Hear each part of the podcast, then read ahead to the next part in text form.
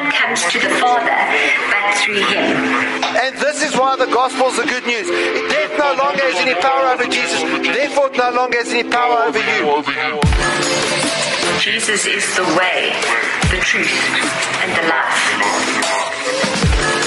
If you're believing for anything else from God, you're believing for small stuff.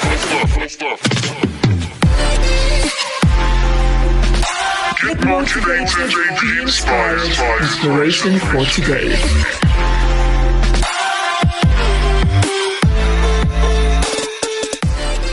All right, let's just pray together. I'm going to ask you to repeat after me. Say, Lord Jesus, I ask you to speak to my life, that you'd minister to my heart. I pray that your word would be revealed to me today in a way that I can understand it, that I can speak it, so that I can do it and see it change my life. I pray this in Jesus' name.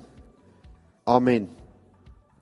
So the question is, God, why did you do that? And maybe you're asking, why did you do what? Well, Romans chapter 12, verse 1 I beseech you, therefore, brethren, by the mercies of God, that you present your bodies a living sacrifice, holy, acceptable to God, which is your reasonable act of service. Now, I want you to think about that for a second. That you offer your body as a living sacrifice. What can you give more than your body? I want to tell you if you won't give your money, you most certainly won't give your body. Right? Money is a test of what you do, what you'll do with your body. If you give your money, that's good, but that doesn't mean you've gone all the way because giving your body is far more. But if you won't even give your money, you definitely won't give your body. Amen. I've heard a, a statement that some people have made.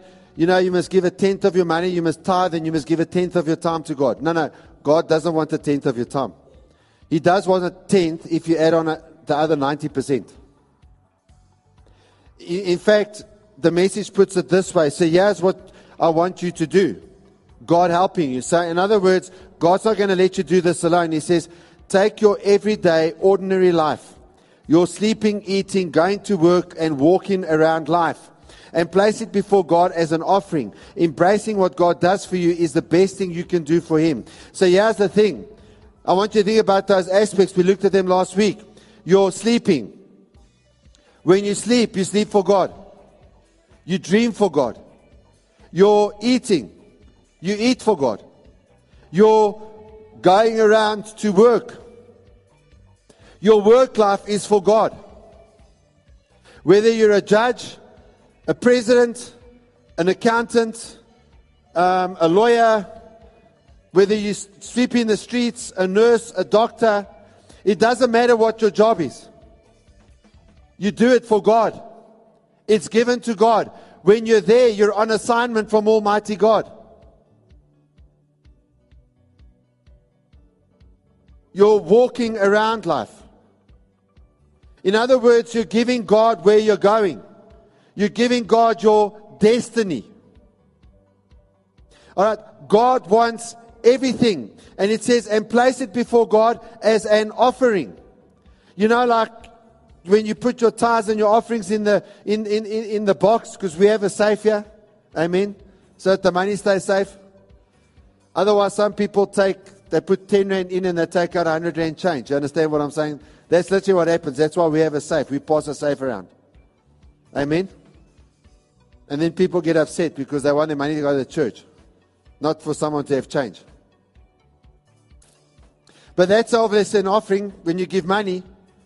But he says, place your entire life before God as an offering. And when you're doing this, you're embracing what He's done for you. What has He done for you? He, what He's done for you is what Jesus did for you on the cross. Embracing what God does for you is the best thing you can do for Him. Now, we then looked at the blood of redemption. But what I want to tell you about today is the sermon today is entitled Overcoming Wicked. I mean, you, you, hear things when you with the youth. You understand what I'm saying? And the next thing guys would say, man, that's wicked. Or they'd say, that's sick. And that means good. And I'm saying, no, what do you mean that's sick? That sick means I want to vomit over what you're doing. You understand what I'm saying? Okay? But we're not talking about wicked. We're talking about wicked. We're talking about evil. Overcoming wicked. How do you overcome the evil of the world?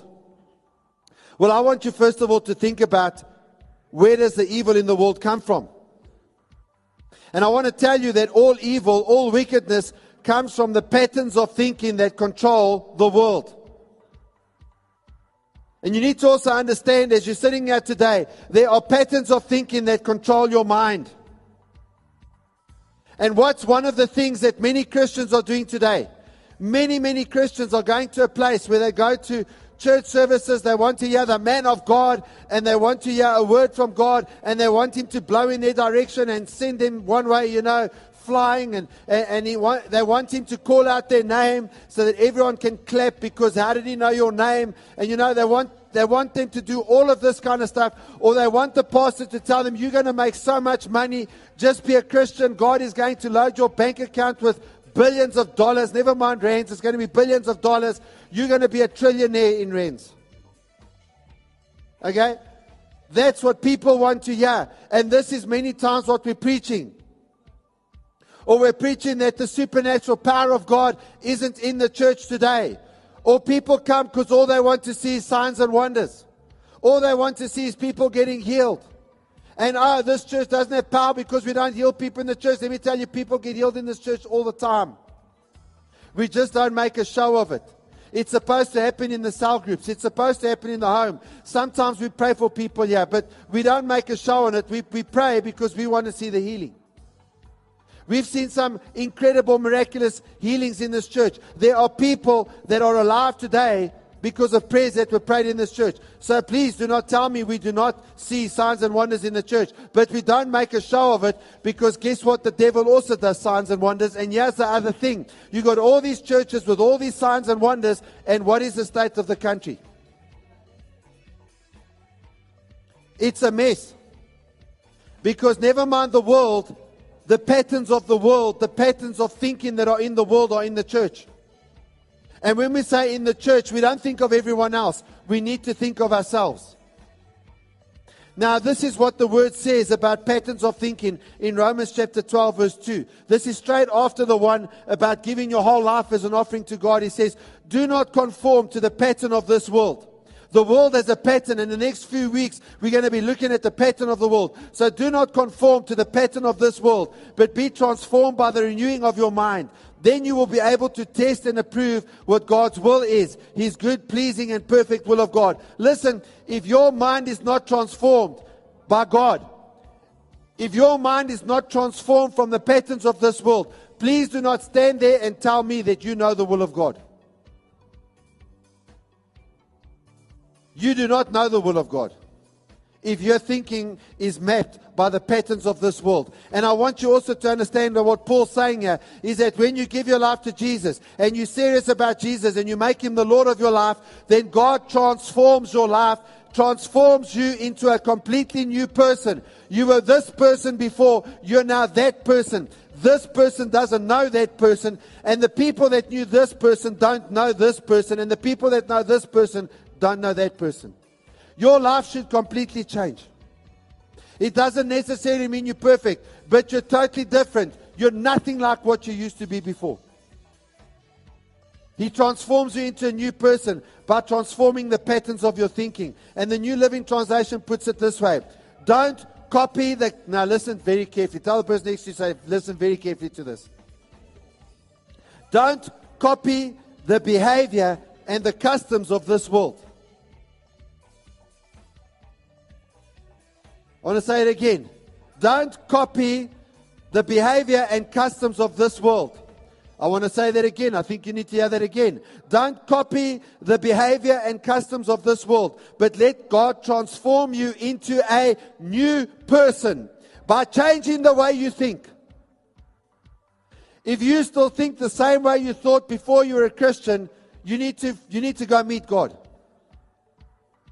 By changing the way you think, then you will learn to know God's will for you, which is His good and pleasing and perfect. His will is good and pleasing and perfect.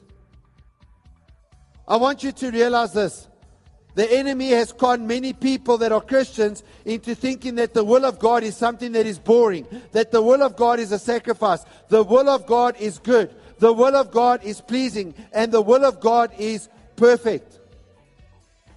But I want you to think about patterns of life. The patterns are the behavior of life, how the world behaves. I want you to think about the patterns and the customs of this world. You know, often people will come to me and they say, you know what, it's all good and well that you tell me that stuff, but that is your culture. This is my culture. And some of the people that tell me that are white.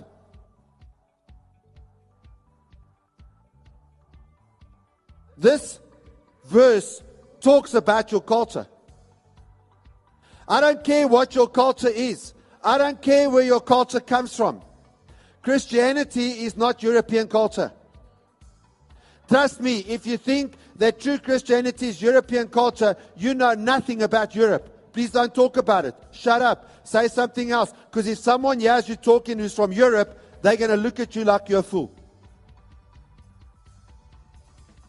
Christianity is not European culture.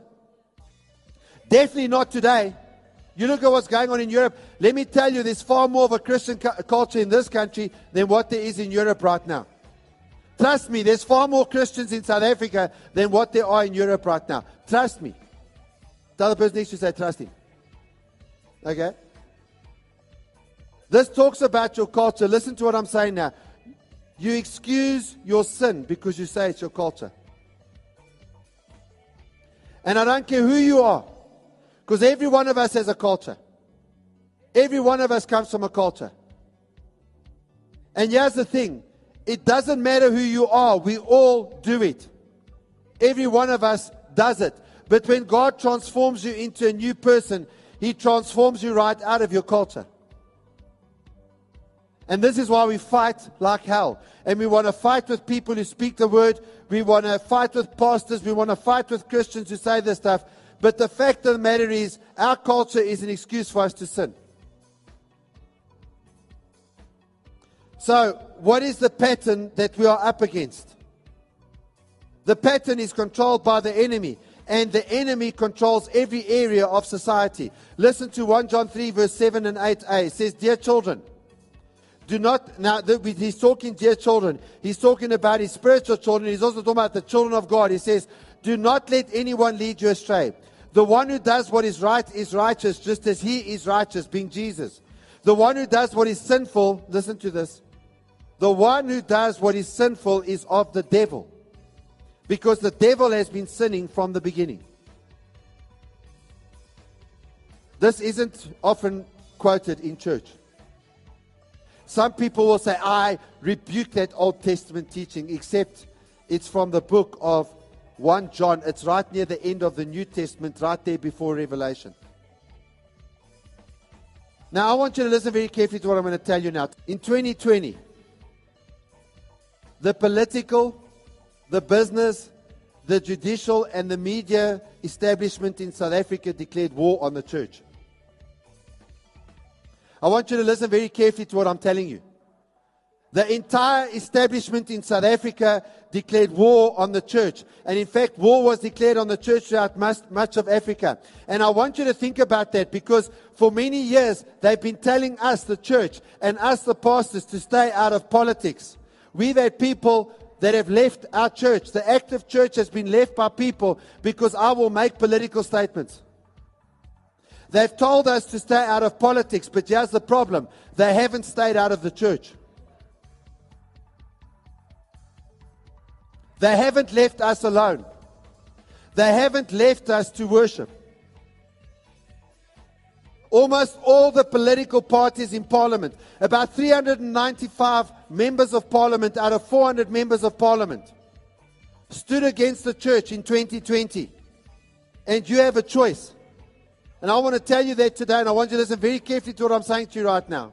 The choice comes down do I support my political party or do I support my church? Because in 2020, war was declared on the church. Many pastors were arguing against that. There's no pastors arguing against that today. Almost all the business lined themselves up against the church. No, we need to be safe. The judges allowed the politicians to close the church, and the media sold an evil narrative that going to church is a dangerous place. And it was a lie, I'm telling you. You can go and look at all the st- statistical figures. I've looked at them. They lied through their teeth and they knew that they were lying.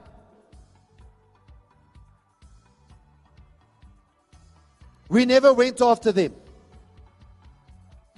We never went after the politicians. We never went after the businesses. They went after us. We were told continuously, Pastor, do not speak about them. Pastor, stay apolitical because you've got people of different parties. It's all a lot of hogwash. They're all the same. At least in America, you got the Democrats and the Republicans, and some of the Republicans look like Christians. Not all of them, many of them don't, but there's a few of them that do. We don't have any politicians virtually that look like Christians except three or four of them in our whole parliament.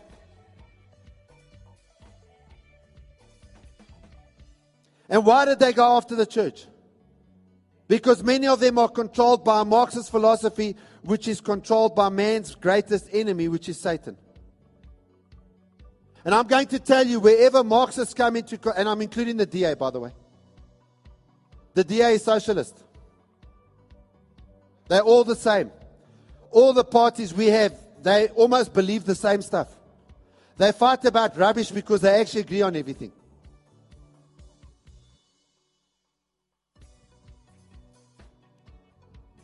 We can dance around the issue. But irrespective of who you vote for in South Africa, you probably voted for someone who wants to, who desires to destroy the church. I'm telling you now, there are people in this, and it's not just the political uh, arena. There are people in establishment. I'm including business. I'm including the court system.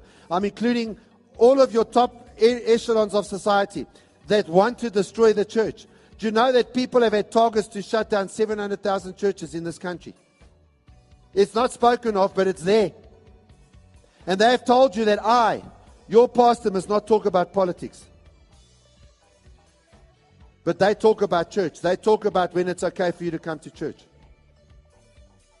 And another pastor that I heard recently in America spoke about this one day, and he was saying that when he spoke against drugs, no one called him a pharmacist.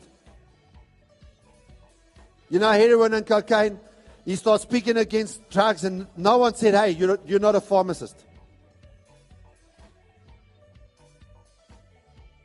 But when he speaks about evil laws being created, they call him a politician. Well, when our parliament passes an evil constitution, one that allows the murder of the unborn for convenience, one that allows the government to control the church because it feels that it needs to keep people safe while allowing certain other people to, to meet wherever they want to during the lockdowns, when almost none of the members of our parliament, when almost none of the major business leaders, when almost none of the judges and the lawyers stood up for the church. Almost all of them ordered us, the church, to disobey the Bible, and we complied. We went along with it. And which part of the Bible you say? Hebrews chapter 10, 24 and 25. It says, And let us consider how we may spur one another on toward love and good deeds, not giving up meeting together as some are in the habit of doing, but encouraging one another, and all the more as you see the day approaching. So let me tell you, when people are dying left, right, and center all over the, the place because of something like COVID 19, do we not need to get together and encourage one another? And I want to tell you how many lives were saved because people weren't coming to church, not even one. I promise you, I will challenge any one of you to come and to scientifically prove to me that even one person was saved because they never came to church. I challenge you. Because almost everyone in this country got COVID anyway.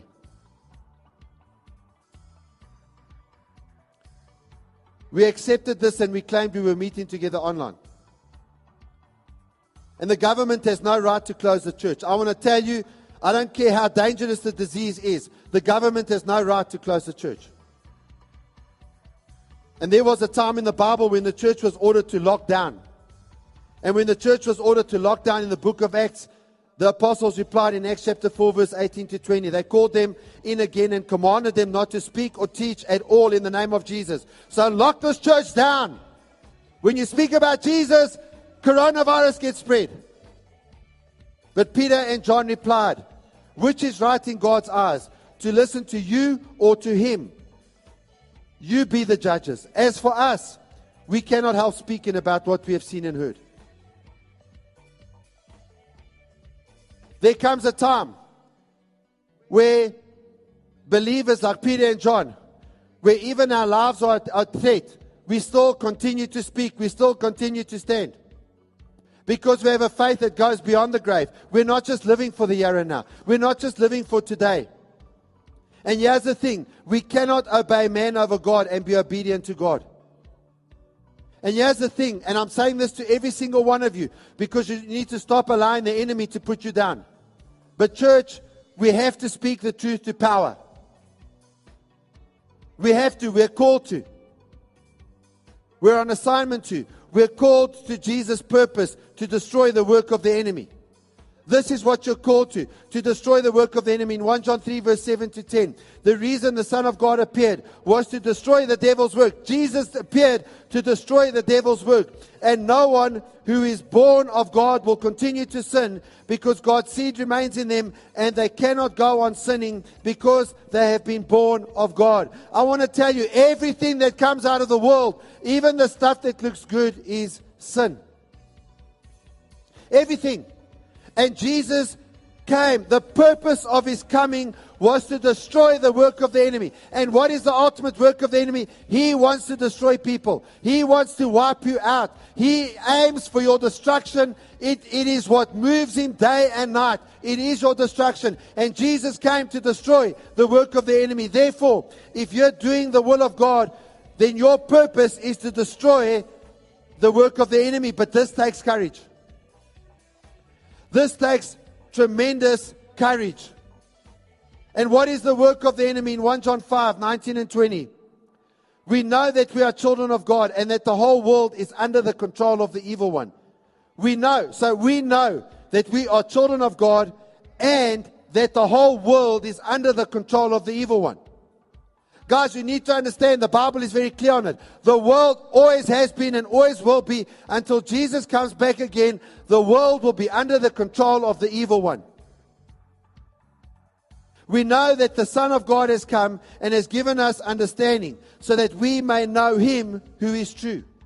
So Jesus came and He's given us understanding so we may know that Jesus is true, that the cross is true, that the blood of Jesus is true, that there is a hope beyond the grave. And we are in him who is true by being his son in Jesus Christ. He is the true God and eternal life. That is who Jesus is. He is the true God and He is eternal life. And if He's in you, you have eternal life. If you've received Jesus as Lord and Savior, you have eternal life. But you have to understand as a Christian, the world is under the control of the enemy. And how does He control the world? He controls their thinking. If your mind is not set on Jesus, then you're controlled by the enemy. And not understanding this, not realizing this, not really giving your all to Jesus leaves you in a place of no understanding. You see, when you give your all to Jesus, He gives you understanding. You start understanding things beyond what's happening in the year now. You're not afraid. You're not falling apart every time there's a new variant. You're not falling apart over mon- monkeypox, smallpox, or any pox you want to. You're not falling apart because of that. You leave monkeypox to the monkeys. I want you to understand the world is in confusion. And to what extent are you, dece- are, are you confused? I want you to think about the extent to which you've been deceived in life by leaders in, of different parts of society. It could even be a teacher.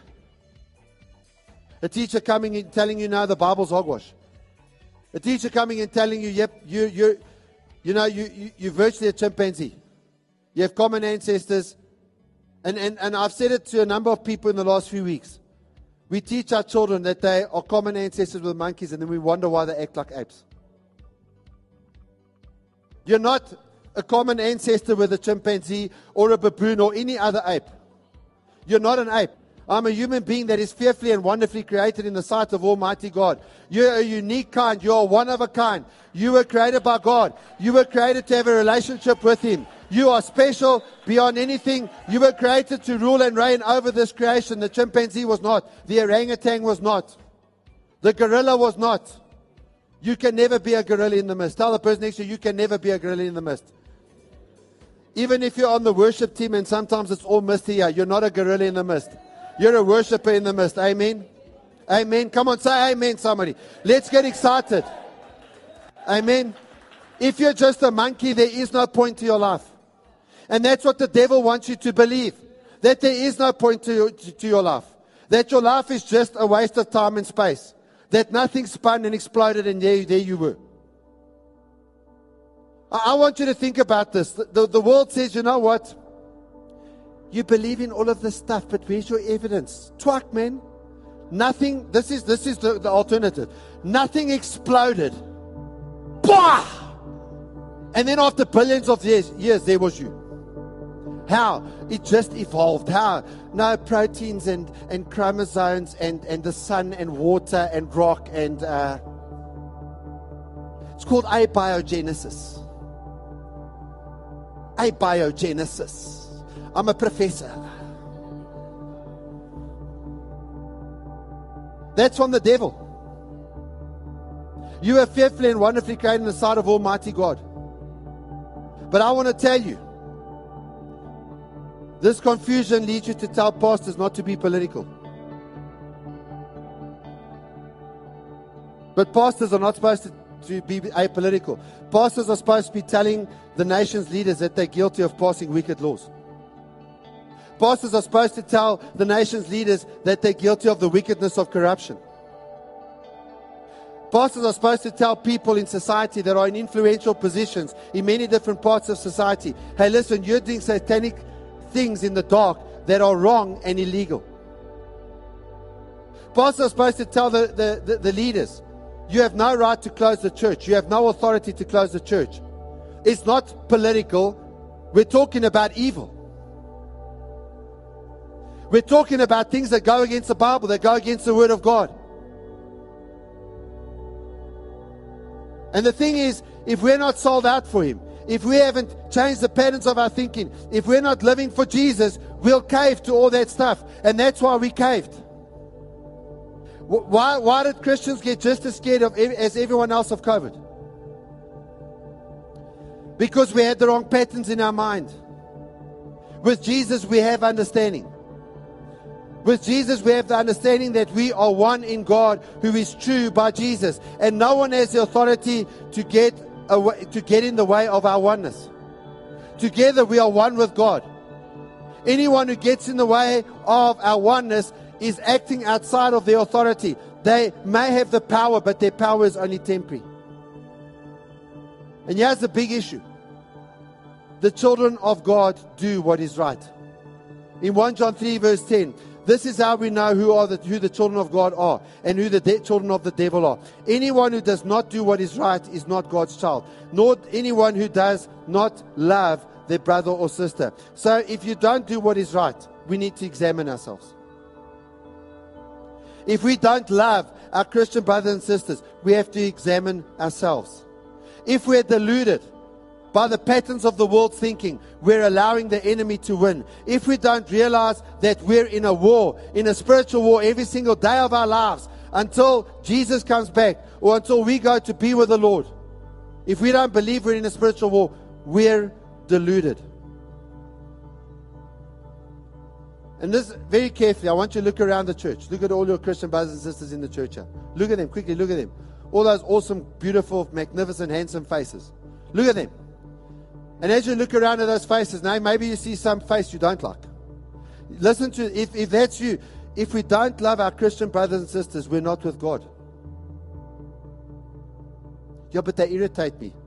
Okay, fine, you're not with God because you're irritated. Ephesians 2, verse 1 and 2 says, As for you. Now, I, I believe I'm speaking this over you. Tell the person next to you, I receive this in Jesus' name. Okay, and don't worry, it's from the Bible. It must be good. Amen. Paul says this to the Ephesian church As for you, You were dead in your transgressions and sins. You were dead. You, you were dead. It's past tense.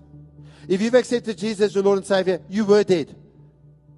If you haven't accepted Jesus as your Lord and Savior, you are dead. But you've accepted, so you were dead in your transgressions and sins, in which you used to live, when you followed the ways of this world and the ruler of the kingdom of the air, the spirit who is now at work in those who are disobedient. Listen, the spirit of the enemy is at work in everyone that's disobedient. But if you've accepted Jesus, you are redeemed. Now, please understand, anyone who does not know Jesus is controlled by the devil. Any politician that you voted for that is that, that does not know Jesus is controlled by the devil. Any anyone who invests money in you, listen to what I'm telling you. Anyone who invests money in you that does not know Jesus is controlled by the devil. Any person you date, ooh, any person you date that does not know Jesus, any person you date who is not with Jesus is following the ways of the ruler of this world. Why can't I date a person that's not a Christian? It's such a pathetic, old fashioned idea. Yeah, fine. Bible says you were the devil. Because that person's controlled by the devil. So if they're controlled by the devil, just marry them. You find out you were the devil. And some of the married people are saying, damn it, I knew I did something wrong.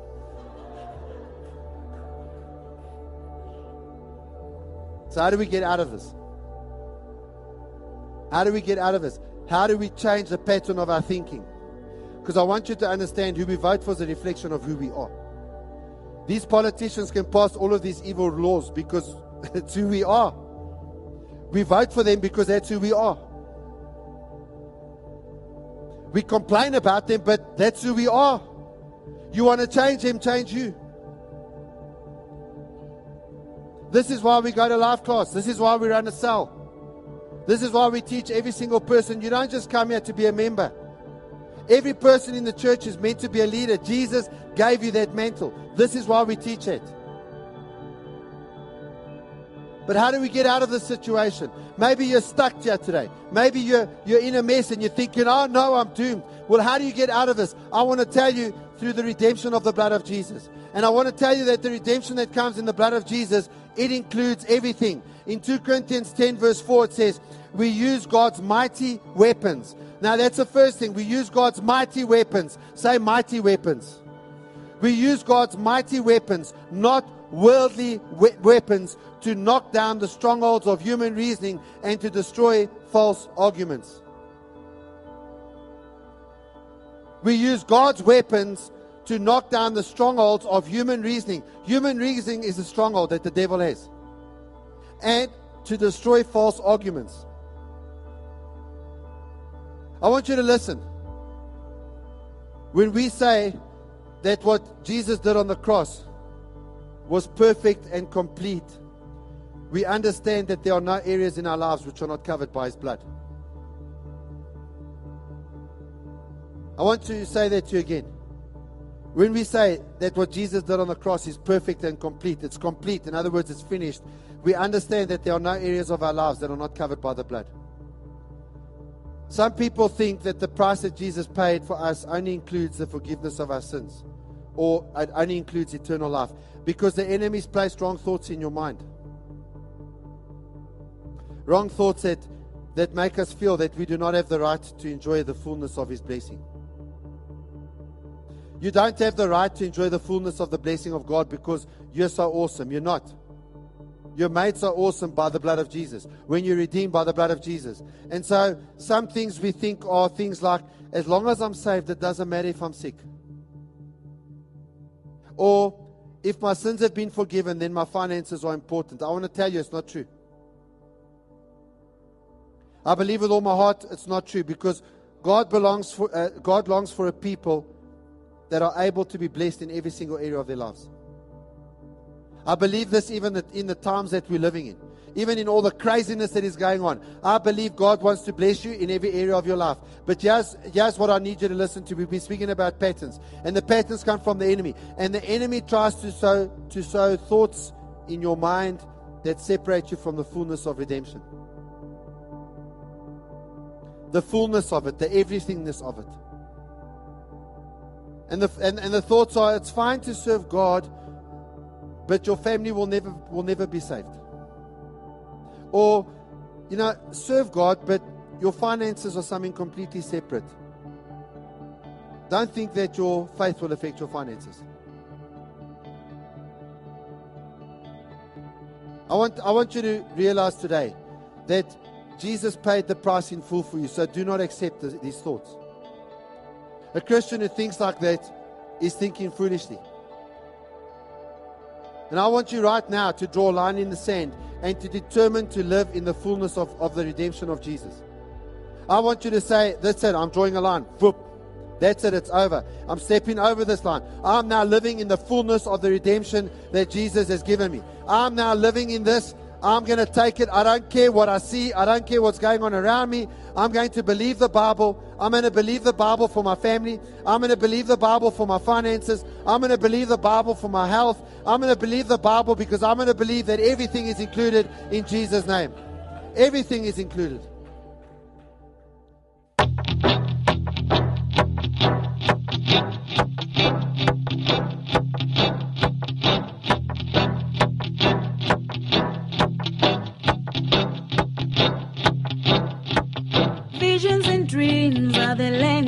Of your spirit. The unknown is revealed through the power of the fourth dimension.